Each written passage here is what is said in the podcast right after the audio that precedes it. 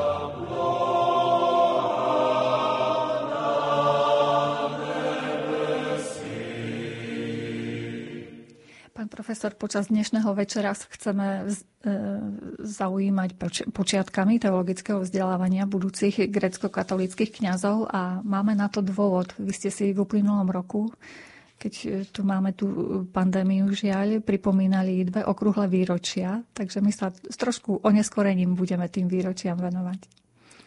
Tak zaiste výročia ako také patria k životu. Rád by som uviedol túto myšlienku výročí e, takouto zaujímavou e, knihou e, Antona Habovšťaka, známeho publicistu, vieme jazykoveca, spisovateľa dní, dní sviatočné a dní všedné.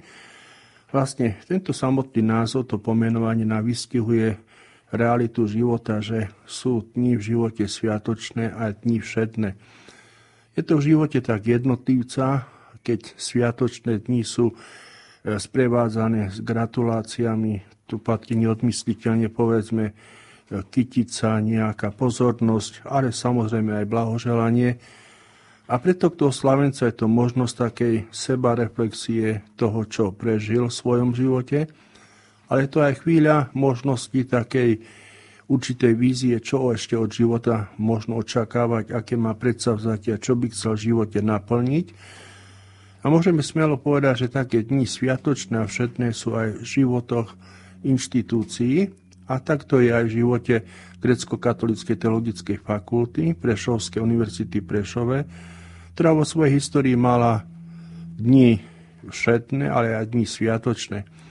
A práve medzi sviatočné dni patrí deň jej založenia, keď sme si v Lani v roku 2020 pripomínali práve 130 rokov od, 140 rokov od založenia e, Prešovskej grecko-katolíckej akadémie a zároveň sme si pripomínali 30 rokov od obnovenia jej činnosti v novodobej histórii.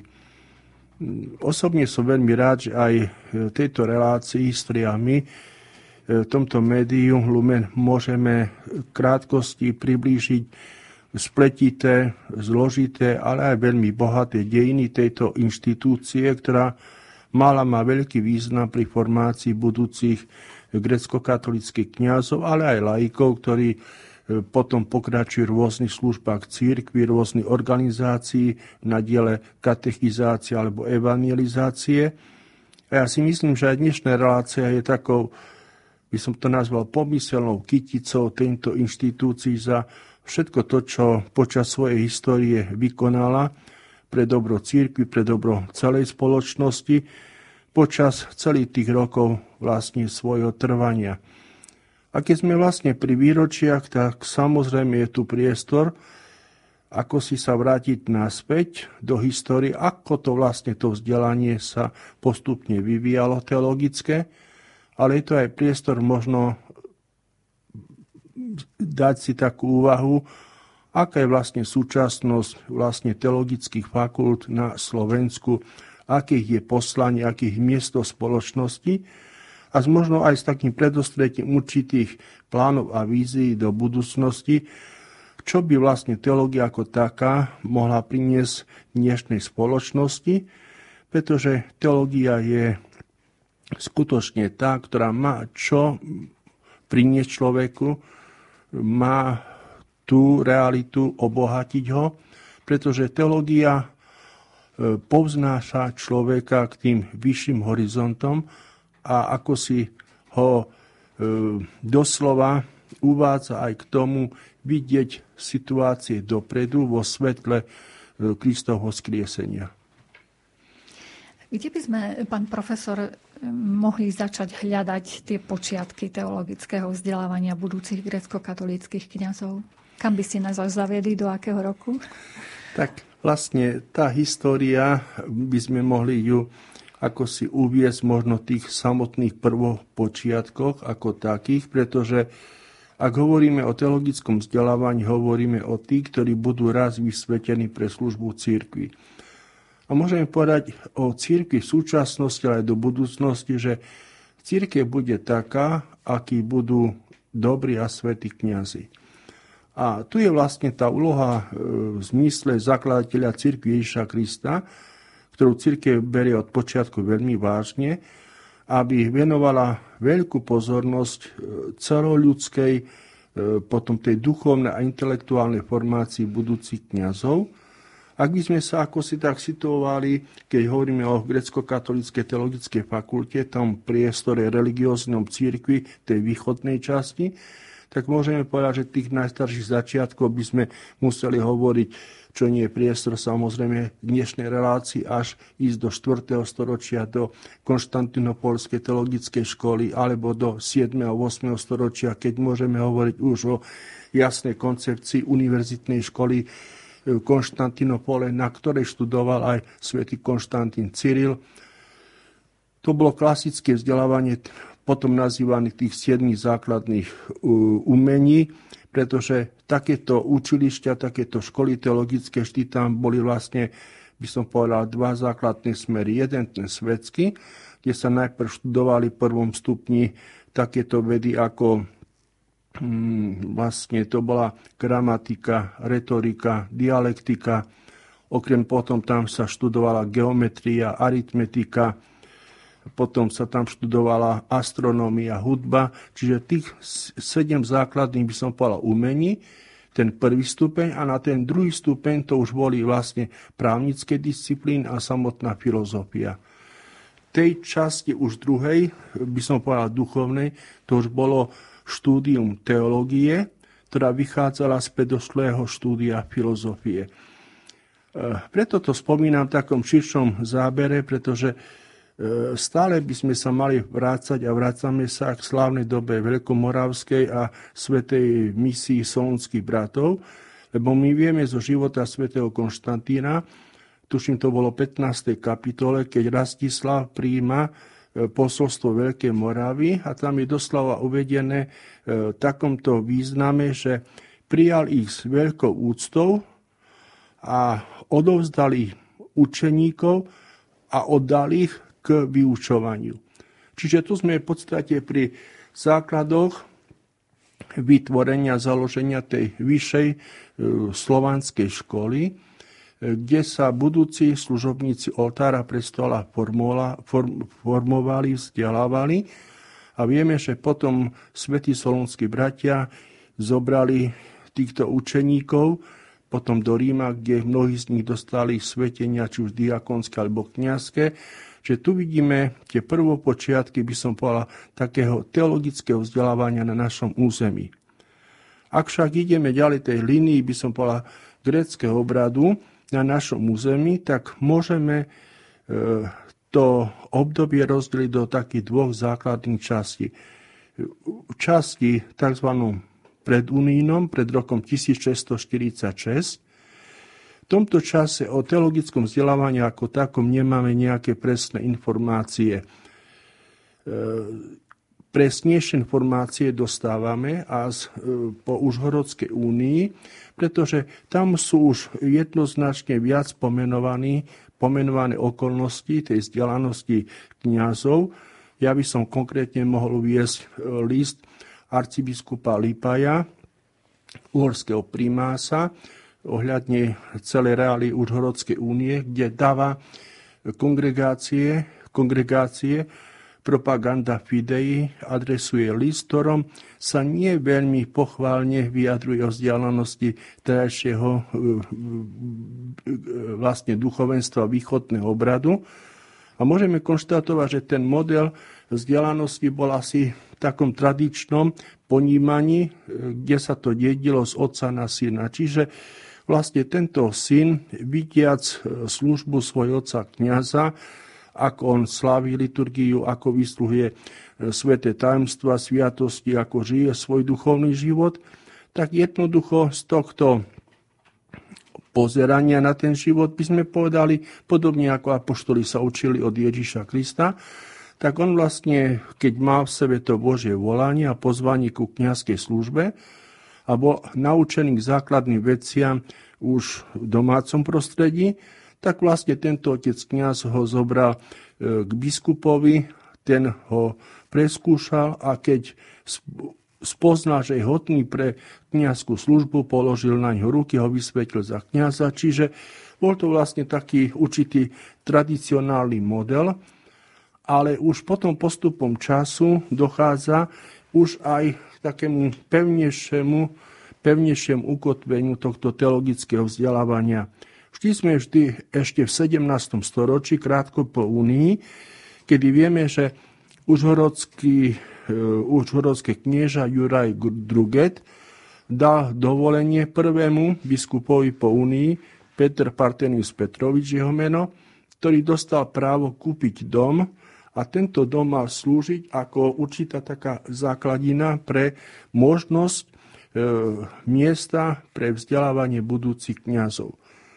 No ako nás história učí, že mnohokrát existujú smelé plány, veľké vízie, ale mnohokrát to stroskotá na vonkajších e, okolnostiach, v tom prípade to boli aj finančné nemožnosti, nedostatočnosti a e, tento dom sa ešte nepodarilo tedy zakúpiť, aby sa mohlo to teologické vzdelávanie ako si ukotviť na nejakom mieste, by sme povedali dnes inštitucionálne Určitý pokrok by som možno ešte e, doplnil túto časť vzdelávania o episkopát e, jedného z najväčších biskupov e, tejto doby, rodom z Grécka, z ostrova Chios, Dekamelis, ktorý je pochovaný v krypte Prešovskej katedrály. Tento veľmi učený muž, ktorý bol veľmi organizačne zdatný, ale bol aj intelektuálne veľmi, veľmi vyspelý, prichádza tu na e, v tom, že bol poverený a vlastne vymenovaný e, za, za vlastne by som povedal, vikára pre všetkých grecko-katolíkov tedajšej časti Uhorska, o ktorej vlastne momentálne hovoríme. A tento vlastne si vedomal, že jedným z dôležitých predpokladov e, takej ozajstnej duchovnej služby kňazov je dôležitá súčasť ich intelektuálnej vyspelosti.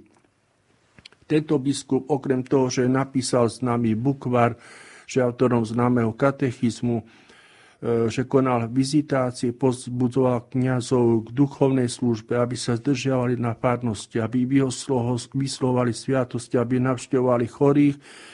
Veľký dôraz dával aj na adeptov kňazskej služby, a práve v tom rozmere je známa taká z roku 1690 synoda Satmári, kde presne on pomenoval, už by som povedal dnešným slovom, aj právnicky, kanonicky, určité e, pravidla pre tých, ktorí mohli byť vysvetení za kňazov. Tam jedným z pravidel bolo, že musí dovršiť aspoň 24 rokov života, či jedno z takýchto známych kritérií Ďalším kritériom bolo, že to musel byť človek zžitý s Božím chrámom a preto to bolo dané, že aspoň 3 roky musí konať službu takého cerkovníka, kostolníka alebo kantora, že je žitý s tým Božím chrámom, by som povedal, vie, do čoho ide, v akom prostredí bude pôsobiť. A potom ja to niekedy tak aj úsmevne hovorím na prednáškach, lebo by som si dovolil zacitovať slova tohto biskupa de Camelisa, ktorý adresoval adeptom e, slova v takomto význame. Preto teda, citujem, prv ako k nám prídu, nech sa najprv dobre učia, aby boli uznaní za primerane vyškolených a potom boli uznaní za hodných.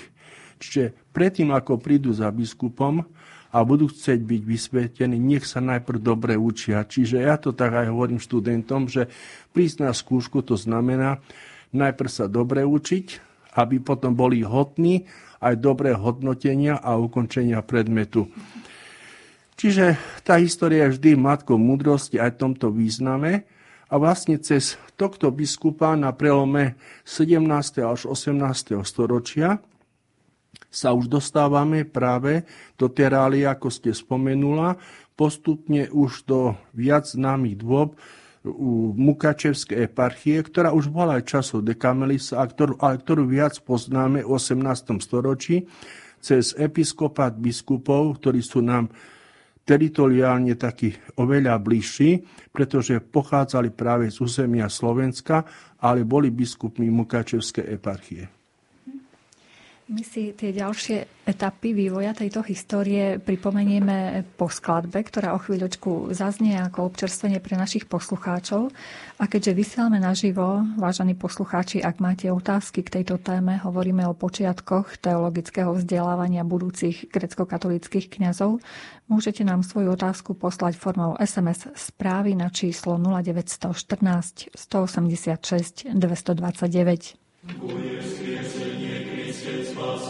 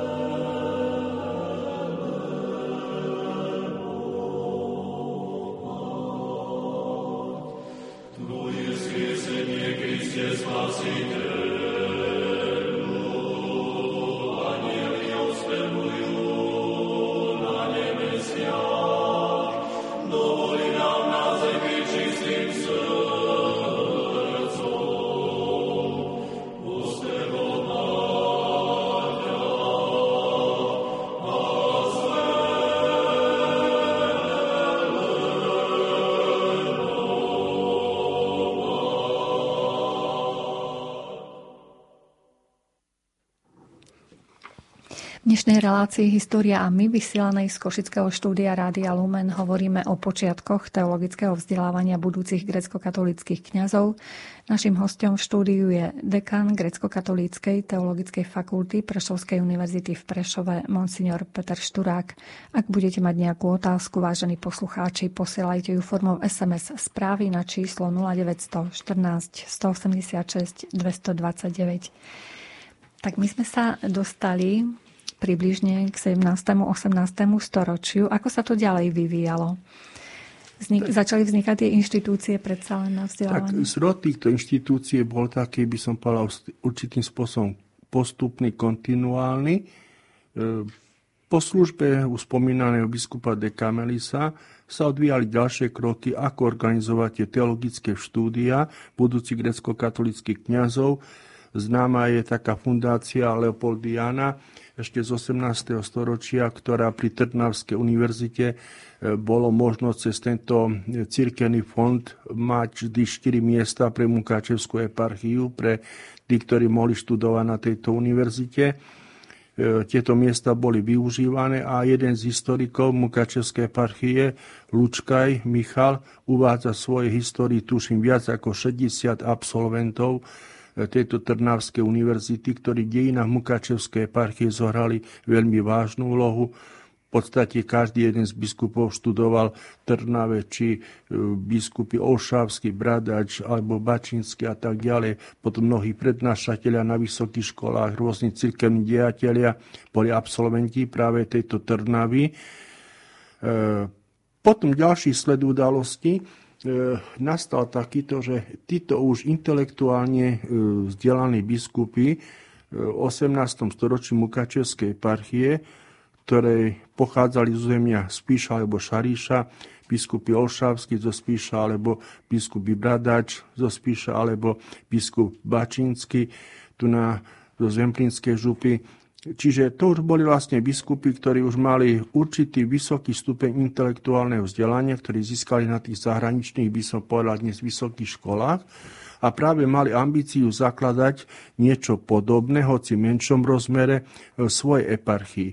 A takto môžeme hovoriť, že jedným takým z prvých priekopníkov bol Michal Manuel Olšavský, ktorý v roku 1744 v Mukačeve v sídle eparchie založil, som povedal, takú prvú bohosloveckú školu.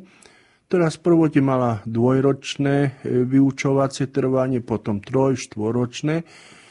Aby som možno poslucháčov viedol, že to ešte nebola škola také univerzitného typu. Musíme vychádzať z dobových situácií, že adepti kniazstva prichádzali zo slabých sociálnych pomerov a v podstate to štúdium bolo mnohokrát, že sa študo, začalo študovať niekedy v jeseni a na jar sa končili štúdia, pretože potom museli spomáhať domov rodičov ako na, na pôdu, ako hospodáriť a podobne. Čiže oni vlastne počúvali prednášky ich profesorov, robili si z toho zápisky, ale nebolo to štúdium také, že stačilo si niečo zapísať a e, aj s tým písaním niekedy bol problém, Vieme zo života biskupa Bradáča, ktorý dáva e, svedectvo, že niektorí prvo e, počiatoční študenti museli byť naučení ešte k tomu, ako správne držať pero v ruke a tak ďalej. Čiže tie začiatky skutočne boli ťažké,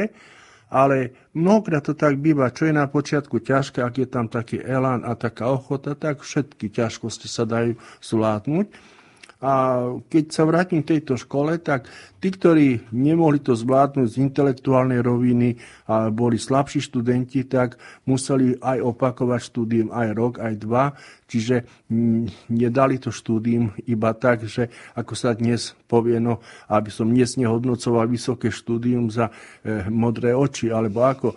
Ale skutočne snaží sa tí biskupy odovzdať e, tie teologické vedomosti, aj z tej intelektuálnej roviny, ale aj vďaka osobnému, osobnému príkladu, ktorý je veľmi, veľmi dôležitý. Čiže táto Mukačevská škola mala taký základný, by som povedal, ristom tom, tej polovici 18. storočia. Ona e, jestvovala až do času, keď biskup Bačínsky preniesol sídlo na konci 18. storočia do Užhorodu, kde potom vlastne táto škola pokračovala už v Horode ako, ako seminár a Bohoslovecká akadémia. Možno by bolo zaujímavé povedať, aké predmety alebo čo sa vtedy študovalo na teológii, aby sme mali taký pochop, ako to vlastne bolo pred 200-300 rokmi s tou teológiou. No, nebudeme e, vidieť nič nové a zvláštne, ale teologické štúdia mali základ v takých základných disciplínach, že prednášal sa samozrejme starý a nový zákon, ale určitom aj herme, hermeneutickom vlastne ponímaní. Potom vlastne dôležité bolo, aby tomuto štúdiu predchádzali základné aspoň znalosti jazyka hebrejského a gréckého jazyka. No samozrejme, mm, to bolo štúdium histórie. Ja ako aj sám, keď prednášam históriu, tak je také príslovie, že každá líška svoj chvost chváli. A ja tiež zdôrazňujem, že všetky predmety na teológii sú veľmi dôležité, ale hovorím bohoslovcom, ale by vždy pamätali, že história je jedna z najdôležitejších. Čiže bolo to štúdium samozrejme histórie, bola patrológia a potom nasledovali takéto predmety, ako už by som povedal možno čisto teologické, ako dogmatika, pastorálka, morálka, ale zaujímavosťou bolo cirkevné právo, ktoré sa študovalo v sústiažnosti aj so štúdiom štátnych vlastne zákonov. Čiže to bol vlastne taký základný náčrt teologického vzdelávania, ako vlastne ono v danej dobe 18. storočí vyzeralo. A e, tá situácia, keď už som pomenoval začiatky Mukačeve, potom pokračovanie v Užhorode, tak ešte zdôraznil by som mm, rok 1774, keď už za spomínaného biskupa Andreja Bačinského, ktorý je považovaný za takého určitým spôsobom by som povedal patriarchu, čiže aké, akési také zlaté obdobie Mukačevskej eparchie za tohto biskupa, e, že bol založený vo Vietne tzv. centrálny seminár pre všetky grecko-katolické eparchie vtedajšie Uhorska. A z tej línie vlastne vzdelávania Mukačeve sa pomaličky môžeme kontinuálne dostávať k základnému predielu, ktorý je pre nás je taký podstatný, a ktorý súvisí so založením kanonickým erigovaním samotnej Prešovskej eparchie v roku 1818 a od tohto dátumu pomaličky môžeme hovoriť cez episkopát jednotlivých prešovských biskupov, ako vlastne došlo k samotnému založeniu kňazského seminára s tedajšou teologickou alebo bohosloveckou akadémiou, nakoľko názov tejto inštitúcie v dejinách bol rôznorodý a preto sa aj v rôznych týchto spisoch a archívoch môžeme E, dozvedať o rôznom pomenovaní seminára a dnes by sme povedali teologickej fakulty. Kým sa k tým inštitúciám dostaneme, by som využila sms ktorá nám prišla, že či aj teraz je v Mukačeve alebo v Úžhorode kňazský grecko-katolícky seminár. Či teda aj zostal tam? No takto, na odpoveď na túto otázku by som formuloval takýmto spôsobom, že Mukačevská eparchia ktorá bola od nepamäti, bola kanonicky erigovaná roku 1771, e, čiže naši spolubratia na Ukrajine e, mali aj veľmi pekné výročie v súvislosti so vznikom eparchie Mukačevské, ktorá je takým základom pre vznik všetkých ostatných eparchií, pretože eparchie grecko-katolické či Prešove, či Maďarsku, či v Rumunsku, alebo v dnešnom Chorvátsku, oni majú všetky tieto eparchie ako svoj základ tradičnej Mukačevskej eparchii.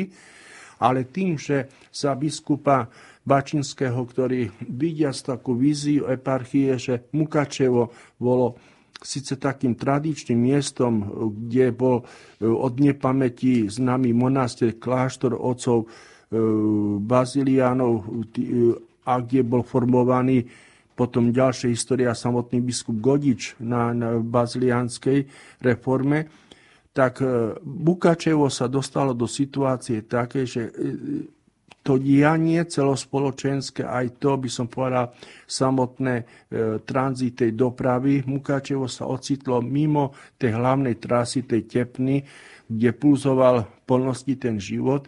Ukázalo sa, že Užhorod stáva sa miestom takým centrálnym pre danú oblasť a preto biskup preniesol sídlo práve z Mukačeva na konci 18. storočia do Užhorodu, tak aj táto Mukačevská škola bola prenesená do Užhorodu a dnes e, seminár a s, s názvom Teologická akadémia v Užhorode je aj dnes v súčasnosti, ona nesie meno Teodora Romžu, kde sú intelektuálne a duchovne formovaní budúci grecko-katolíckí kňazi pre Mukačevskú eparchiu. My máme aj osobne fakulta dosť blízke vzťahy s touto teologickou akadémiou, ktorá to je zaujímavosťou, že e, súčasným rektorom tejto teologickej akadémie s kňazským seminárom je e, náš grecko-katolický kňaz tu na, zo Slovenska. Mm-hmm. Takže takéto spojivko máme vlastne. Mhm. Hovor, teraz e, slovo nahradíme opäť hudbou a po pesničke by sme v tejto téme o počiatkoch teologického vzdelávania budúcich grecko-katolických kňazov pokračovali. Wow,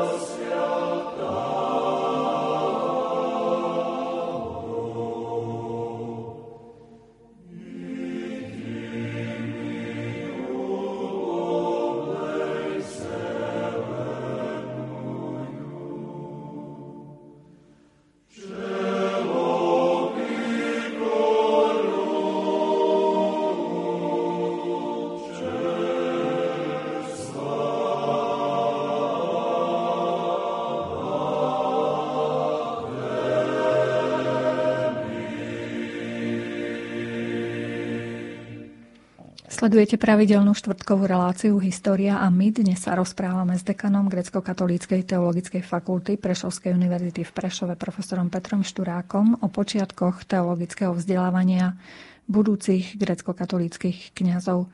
Ak máte nejaké otázky, môžete ich poslať formou SMS správ na číslo 0914 186 229. Takže vás poprosím, pán profesor, trošku viac tie inštitúcie, ktoré sme načrtli pred pesničkou, keby ste nám priblížili. Tak teritoriálne sa už dostávame na územie Prešovskej eparchie, aj v rámci už spomínaného výročia 140 rokov od založenia kniazského seminára Teologickej akadémie Prešove. Totiž po vzniku Prešovskej eparchie v spomínanom roku 1818 jednotliví prešovskí biskupy počnú s prvým biskupom Gregorom Tarkovičom, ktorého poznáme ako biskupa knihy, ktorý skutočne bol intelektuálne vzdelaný, ktorý zanechal veľmi mm, dôležitú inštitúciu, by som povedal to biskupskú knižnicu, ktorý skutočne e, tým knihám rozumel a, a miloval knihy.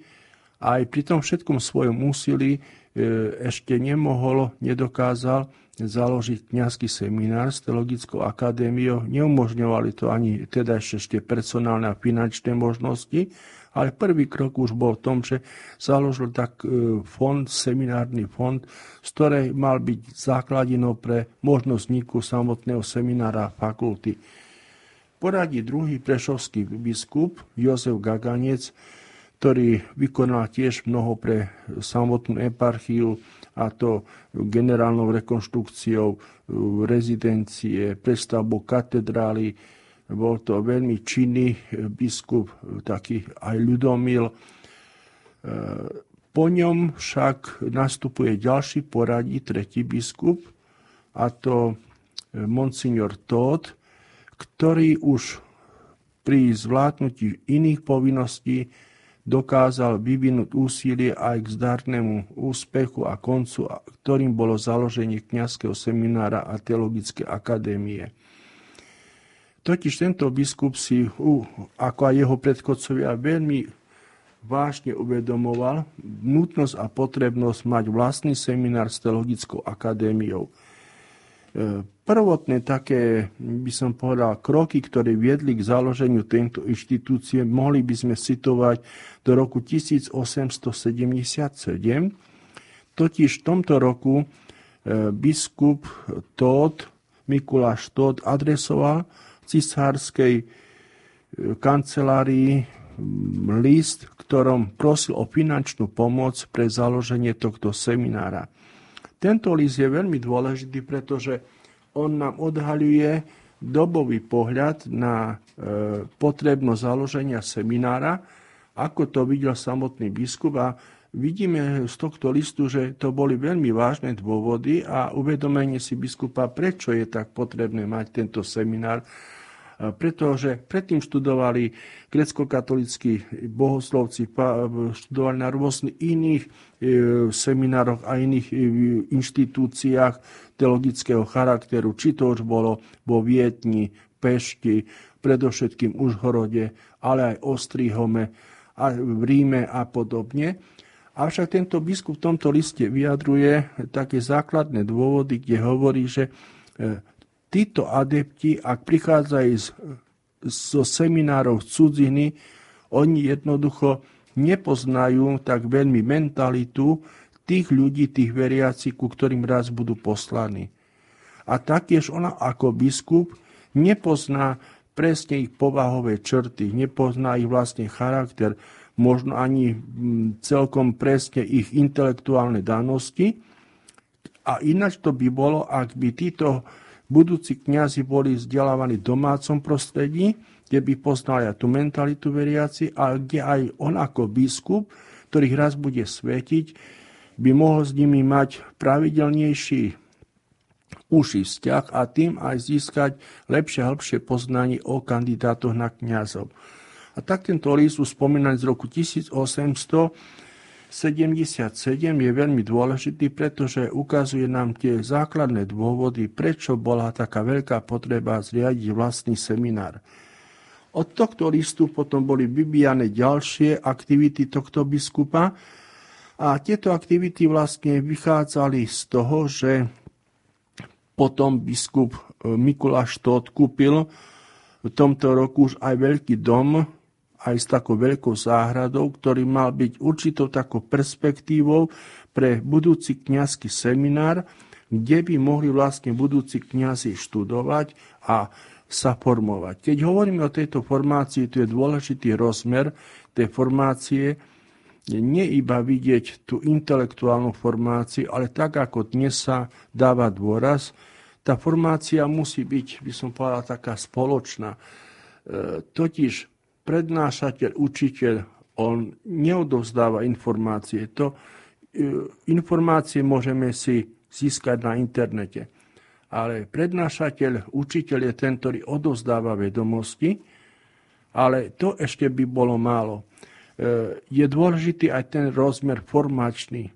Že aj keď teraz sa formujú chlapci, by sme povedali, seminári duchovne, ale aj na tej teologickej akadémii ten učiteľ, profesor, prednášateľ v rámci prednášok má možnosť aj tej formácie duchovnej, pretože títo poslucháči môžu vidieť jeho ukotvenie názorové, hodnotové, môžu vybadať e, ten jeho vlastný duchovný život, čiže hovoríme o také celostnej aj, by som povedal, ľudskej formácii. Takto vlastne bolo aj v týchto samotných počiatkoch a vyvrcholenie týchto všetkých snách, čo sa týka, vychádza aj z tohto listu, aj skladné odpovede cisárskej kancelárie, ktorá reagovala aj finančnou čiastkou, tuším 2300 florénov, e, doplnili e, financie a samotný e, biskupský úrad cez fond a základinu biskupského úradu a biskupskej knižnice.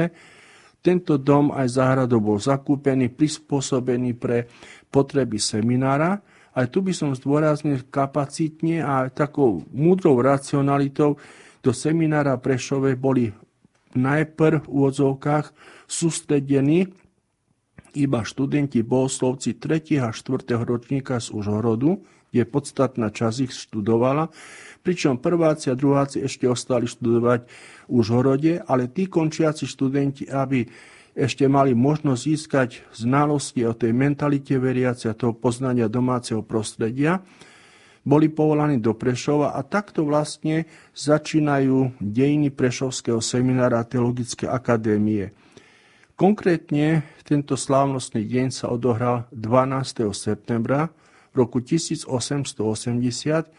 kedy bol založený kňazský seminár v Prešove spolu s Teologickou akadémiou, ktorá mala viacero názvov, že to bola Teologická akadémia alebo Bohoslovecká akadémia alebo Akadémia Prešovského biskupstva Prage Polis a tak ďalej. Čiže vystúpala v tom latinskom pomenovaní, ale zjednodušený názov bol taký ľudový, že to nazývali seminár. Tu je vlastne ešte dôležitý, možno taký lokalizačný moment pre poslucháčov, ak hovoríme o budove seminára, kde vlastne tá budova seminára Prešovej bola lokalizovaná. A tu sme v samotnom centre e, Prešova, e, v časti, kde teraz stojí e, divadlo Jonáša Záborského, tá moderná budova, tá je postavená práve na mieste, kde stal predtým grecko-katolický bohoslovecký seminár s teologickou akadémiou. On tam stal od roku 1880 až do novodobých časov 70. rokov 20. storočia kde v bývalej dobe inej totalitnej to už súviselo aj s tým, že grecko-katolická círke v 50. roku bola zakázaná, zrušená a tak ďalej. V 70. rokov táto budova kňazského seminára bola štátnymi orgánmi zbúraná a na jej mieste je postavené dnešné divadlo Jonáša Záborského. Ono možno paradoxne a tak aj možno ostre, ostrejším tónom vyjadrené dobovou rečou, že kultúra za kultúru. No, nie je to kultúra za kultúru, ale ono, tá spojitosť e, grecko-katolická církev vyjadrila, keď sme si pripomínali obnovenie činnosti grecko-katolíckej církvy, ktorá bola obnovená roku 1968. A pri tejto príležitosti bol postavený veľmi taký pekný E, kríž taký, ktorý dnes stojí pri divadle Jonáša Sáborského. A výber tohto miesta bol veľmi, veľmi, by som povedal, veľmi racionálny, veľmi perfektný tom, že as, úvodzovka, aspoň tento kríž pripomína miesto e, grecko-katolického seminára v súťažnosti, že je to miesto, kde e, sa tvorila, rodila, formovali mnohé kňazské generácie, všetky tí kňazov, ktorí potom pracovali vo Vinici pánovej grecko-katolíckej církvy v rámci tedy Prešovského biskupstva. Isto si návštevníci divadla dávajú teraz otázku, že prečo práve kríž stojí pri budove divadla? Tak to je vlastne e, v takomto rozmere, že to bolo aj v súčinnosti s orgánmi mesta Prešova aj samozprávneho kraja a skutočne sa prišlo k takému uzusu, že to je miesto, kde e, tá grecko-katolická církev má tie svoje dejiny a ten, kto kríž pripomína e, aj túto udalosť skriesenia tejto církvy po tvrdých rokoch totality k obnoveniu jej činnosti aj aj takú pamiatku na tú inštitúciu, ktorá bohužiaľ roku 1968 ešte štátnymi orgánmi nebolo dovolené, aby seminár a fakulta boli Prešove obnovené a na to, na to obnovenie sa muselo čakať až do roku 1990, preto aj to druhé výročie je 30 rokov od obnovenia činnosti a tých novodobých dejinách histórii, ako už tej grecko-katolíckej e, fakulty, ktorá najprv poznáme ako bohosloveckú a v súčasnosti pod názvom grecko-katolická teologická fakulta. Prichádzajú nám aj SMS-ky, takže zdá sa, že asi našu tému rozdelíme na dve časti a ešte raz sa budeme musieť e, stretnúť, e, pán dekan. E, prišla nám zaujímavá otázka. Ďakujem za reláciu so zmienkou 30 rokov obnovenia s poďakovaním. Ak by som mohol uviezť vďaka a poďakovanie pre rok a po roku 1990 a následne vďaka rektorovi UPEŠ v Košiciach Levovi Bukovskému, Rektor UPJŠ, on vzácný človek, nebol grecko-katolík, dostal Prešov a fakulta k samostatnosti e, rozpočet pre vznik fakulty s úctou Marian Krajniak je podpísaný. Takže už, už sa dostal do modernejších. No, novodobá história k tomu. E, veľmi ďakujem pekne za pripomienku a vlastne aj takú spomienku s otázkou. E, tomu by sme sa asi venovali v druhom cykle vlastne e, taký spomienok na našu grecko-katolickú teologickú fakultu práve toho 30 rokov obnovenia jej činnosti. No osobnosť rektora e, Bukovského je veľmi známa, ktorý veľmi sa kladne postavil k obnoveniu činnosti fakulty, že tedajšia grecko-katolická názve bohoslovecká fakulta skutočne bola v začiatkoch kedy nebolo možné ešte ani personálne krytie nejaké v takomto zmysle intelektuálnom vyjadrení, by som povedal dnes ľudové povedané titulov, pretože grecko-katolická církev nemohla jej kňazi študovať, nemohla sa tak rozvíjať vzhľadom na predchádzajúcu dobu, aj to materiálne zabezpečenie bolo ťažké, ale fakulta bola prijatá do zväzku tedajšej univerzity Pavla Josefa Šafárika, našla tam svoje miesto a mohla tam začínať svoju činnosť, ktorej vlastne nadvezuje aj, aj v súčasnosti. Mhm, vlastne podrobnosti budú v tom našom ďalšom pokračovaní, v ďalšej relácii. Ďalej prišla otázka, ktorú som vám vlastne aj počas pesničky ja sama položila. Čiže nielen mňa prekvapilo, že biskup Dekamelis je pochovaný v Prešovskej katedrále. Posluchač Jozef sa pýta, prečo je pochovaný z toho dôvodu, že to by sme museli vstúpiť do tej dávnejšej histórie, do tých e, situácií, tedajších by som povedal, e, takých vnútrocirkevných náboženských vojem, e, reformačných, rekatolizačných. Sme v situácii tzv. rakocího povstaní, kde rakocího povstanie znamenalo pre samotné Mukačevo to, že biskup de Camelis odmietol byť, by som povedal, dnes poslušný kniežaťu Rakocímu, ktorý e, bojoval proti, cisár, proti, proti cisárovi, by sme povedali dnes Viedni, pretože mu odmietlo zložiť poslušnosť, musel z tohto Mukačeva utiec, našiel to útočište e, vlastne Prešove, a tu na Prešove e, vlastne prežil tú poslednú časť svojho života z Prešova paradoxne spravoval ako apoštolský vikár všetkých grecko-katolíkov tedajšom Uhorsku, celú Mukačevskú eparchiu. Samozrejme, to jeho možnosti správcovania boli určitým spôsobom vývinu a ovládnutia tohto územia, kde sa rozprestila Mukačevská eparchia pod vládou Rakociovcov, boli obmedzené. Ale tu by som možno spomenul ten ešte e, rozmer e, Dekamelisa, že podľa tradície mm, na hlavnej ulici Prešove starí Prešovčania nazývajú jeden dom, kde sú teraz určitý taký obchodík, e, siva je taká fasáda. Starí Prešovčania to nazývali grecký dom. Podľa tradície z tohto domu na hlavnej ulici e, biskup Dekameli spravoval ako z úradu Mukačevskú eparchiu z Prešova. No a pochovaný je v katedrále e, ako Prešove v krypte, ako by som povedal cirkevný hierarch a hodnostar, ako bývalo zvykom. Čiže tam spočinuli ostatky tohto veľkého E, biskupa, ktorý pochádzal z ostrova Chios z Grécka a ktorý sa, e, by som povedal tak, nezmazateľnými písmenami e, zapísal do histórie Mukačevskej eparchie, ale vlastne aj vlastne potom Prešovskej. Možno ešte stihneme jednu otázku ktoré známe osobnosti učili v tom prvotnom prešovskom seminári a teologickej akadémii po roku 1880. Zrejme ich bolo viac, máme len 4 minútky. Áno. Tak viete, to je otázka tej personálie. Ja som iba načrtol tú vec ako ku zakúpenia tohto domu, tejto posviacky.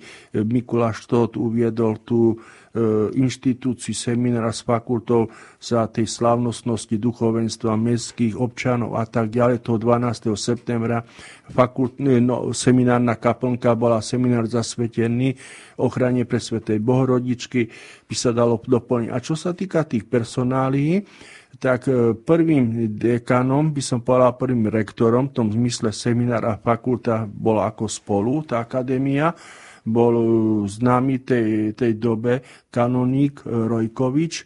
Potom ďalšími takýmito e, prednášateľmi boli Michal Kotradov, ktorý prednášal liturgickú teológiu, potom otec Janický, ten prednášal dogmatickú, Kovalický otec, ten prednášal biblickú teológiu, potom je tam známe meno Alexej Todt, ten bol známy taký cirkevný právnik a známe tam je aj meno Jan Gojdič, z Godičovho rodu, by som povedal.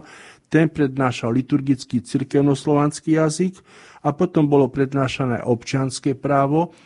E, veľmi takým dôležitou personálnou osobnosťou sa stal neskôr Michal Kotradov, ktorý potom bol rektorom kňazského seminára až do začiatku 20. storočia ktorý e, viac ako dve decenia spravoval vo funkcii rektora kňazský seminár. To bol rodak zo Spiša, z Torisiek a to je určite taký, by som povedal, môj osobný nie že maličký objav by som nazval, že z tejto e, farnosti v Levodských horách pochádzal, by som povedal, taký prvý najznámejší rektor kňazského seminára. V súčasnosti je jeho hrob v Prešovskom cintoríne. Už o tom vedia aj bratia bohoslovci, ktorí spolu s predstavenými seminára e, navštevujú tento hrob a modlia sa e, pri hrobe tohto veľkého, veľkého rektora kňazského seminára. Mm-hmm. Tak ešte máme trošku času. Môžeme ešte skúsiť nejakú tú otázku. Či ste si pripomenuli napriek pandémii tieto okrúhle výročia nejakým spôsobom? Veľmi dobrá otázka. E, plány na e, oslavy tohto jubilea boli skutočne veľmi e, dobre nasmerované, pripravované. My sme pred desiatimi rokmi, keď bola situácia iná ako dnes, sme mali veľmi peknú slávnosť príležitosti 130. výročia za účasti aj štátneho tajomníka ministerstva školstva, otca arcibiskupa veľkého kancelára Jana Babiaka, univerzitných hostí. Bola to veľmi pekná slávnosť, kde sme ocenili aj bývalých e, záslužných pracovníkov fakulty s oceneniami. Tak to malo byť aj roku 2020. Bohužiaľ, prišla situácia pandémie, ktorá nám neumožňovala zhromažďovanie v takomto rozmere, tak e, ostáva nám vlastne, ak Pán Boh dá, pred nami, ak sa dožijeme, tak jedno ešte krajšie výročie, lebo keď teraz to bolo 140 rokov, tak čas uteká veľmi rýchlo, tak blíži sa pomaličky, ak to nazvem, aj 150 rokov bude založenia fakulty a seminára a potom možno už bude to čas tomu, aby e, to krásnej okruhe jubileum bolo s príslušnou slávnostnosťou aj, aj pripomenuté. V tomto roku sa už nebudete vrácať k tomuto? E, Tohto roku sme sa vrátili k inej udalosti, ktorá bola 28. apríla. Otec arcibiskup metropolita za účasti samozprávneho kraja mesta Prešova a taktiež aj fakulty sme boli účastní odhalenia pamätnej tabuly z príležitosti 70. výročia tzv. Prešovského soboru na mm, pamätnej budove Čierne Orla, kde sa uskutočnil tento Prešovský sobor pred 70 rokmi. To odhalenie tabule bolo po roku pre pandemickú situáciu, čiže my sme si to pripomenuli aj na fakulte, tak online konferenciou, ale e, výročiam fakulty sa permanentne vraciame cez príhovory, cez stretávanie pedagógov pri prednáškach e, so študentami, kde na tieto výročia skutočne nezabudáme, ale snažíme sa si ich pripomínať aspoň takouto formou.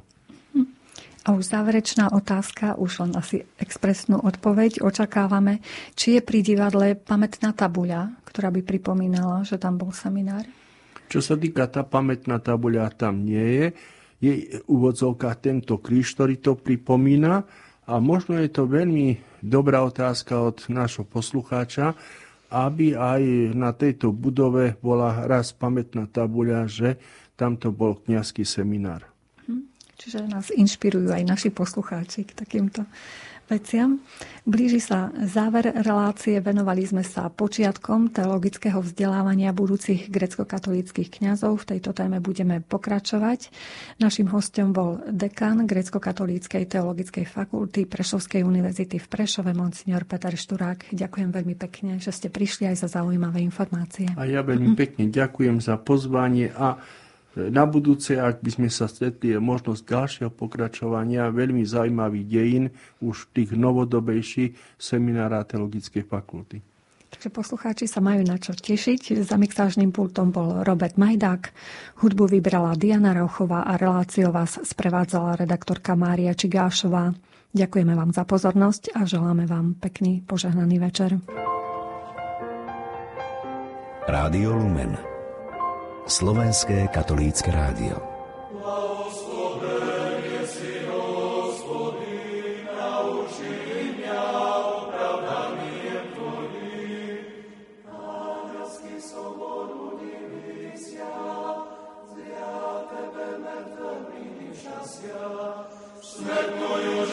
blessed mi mala veli reče,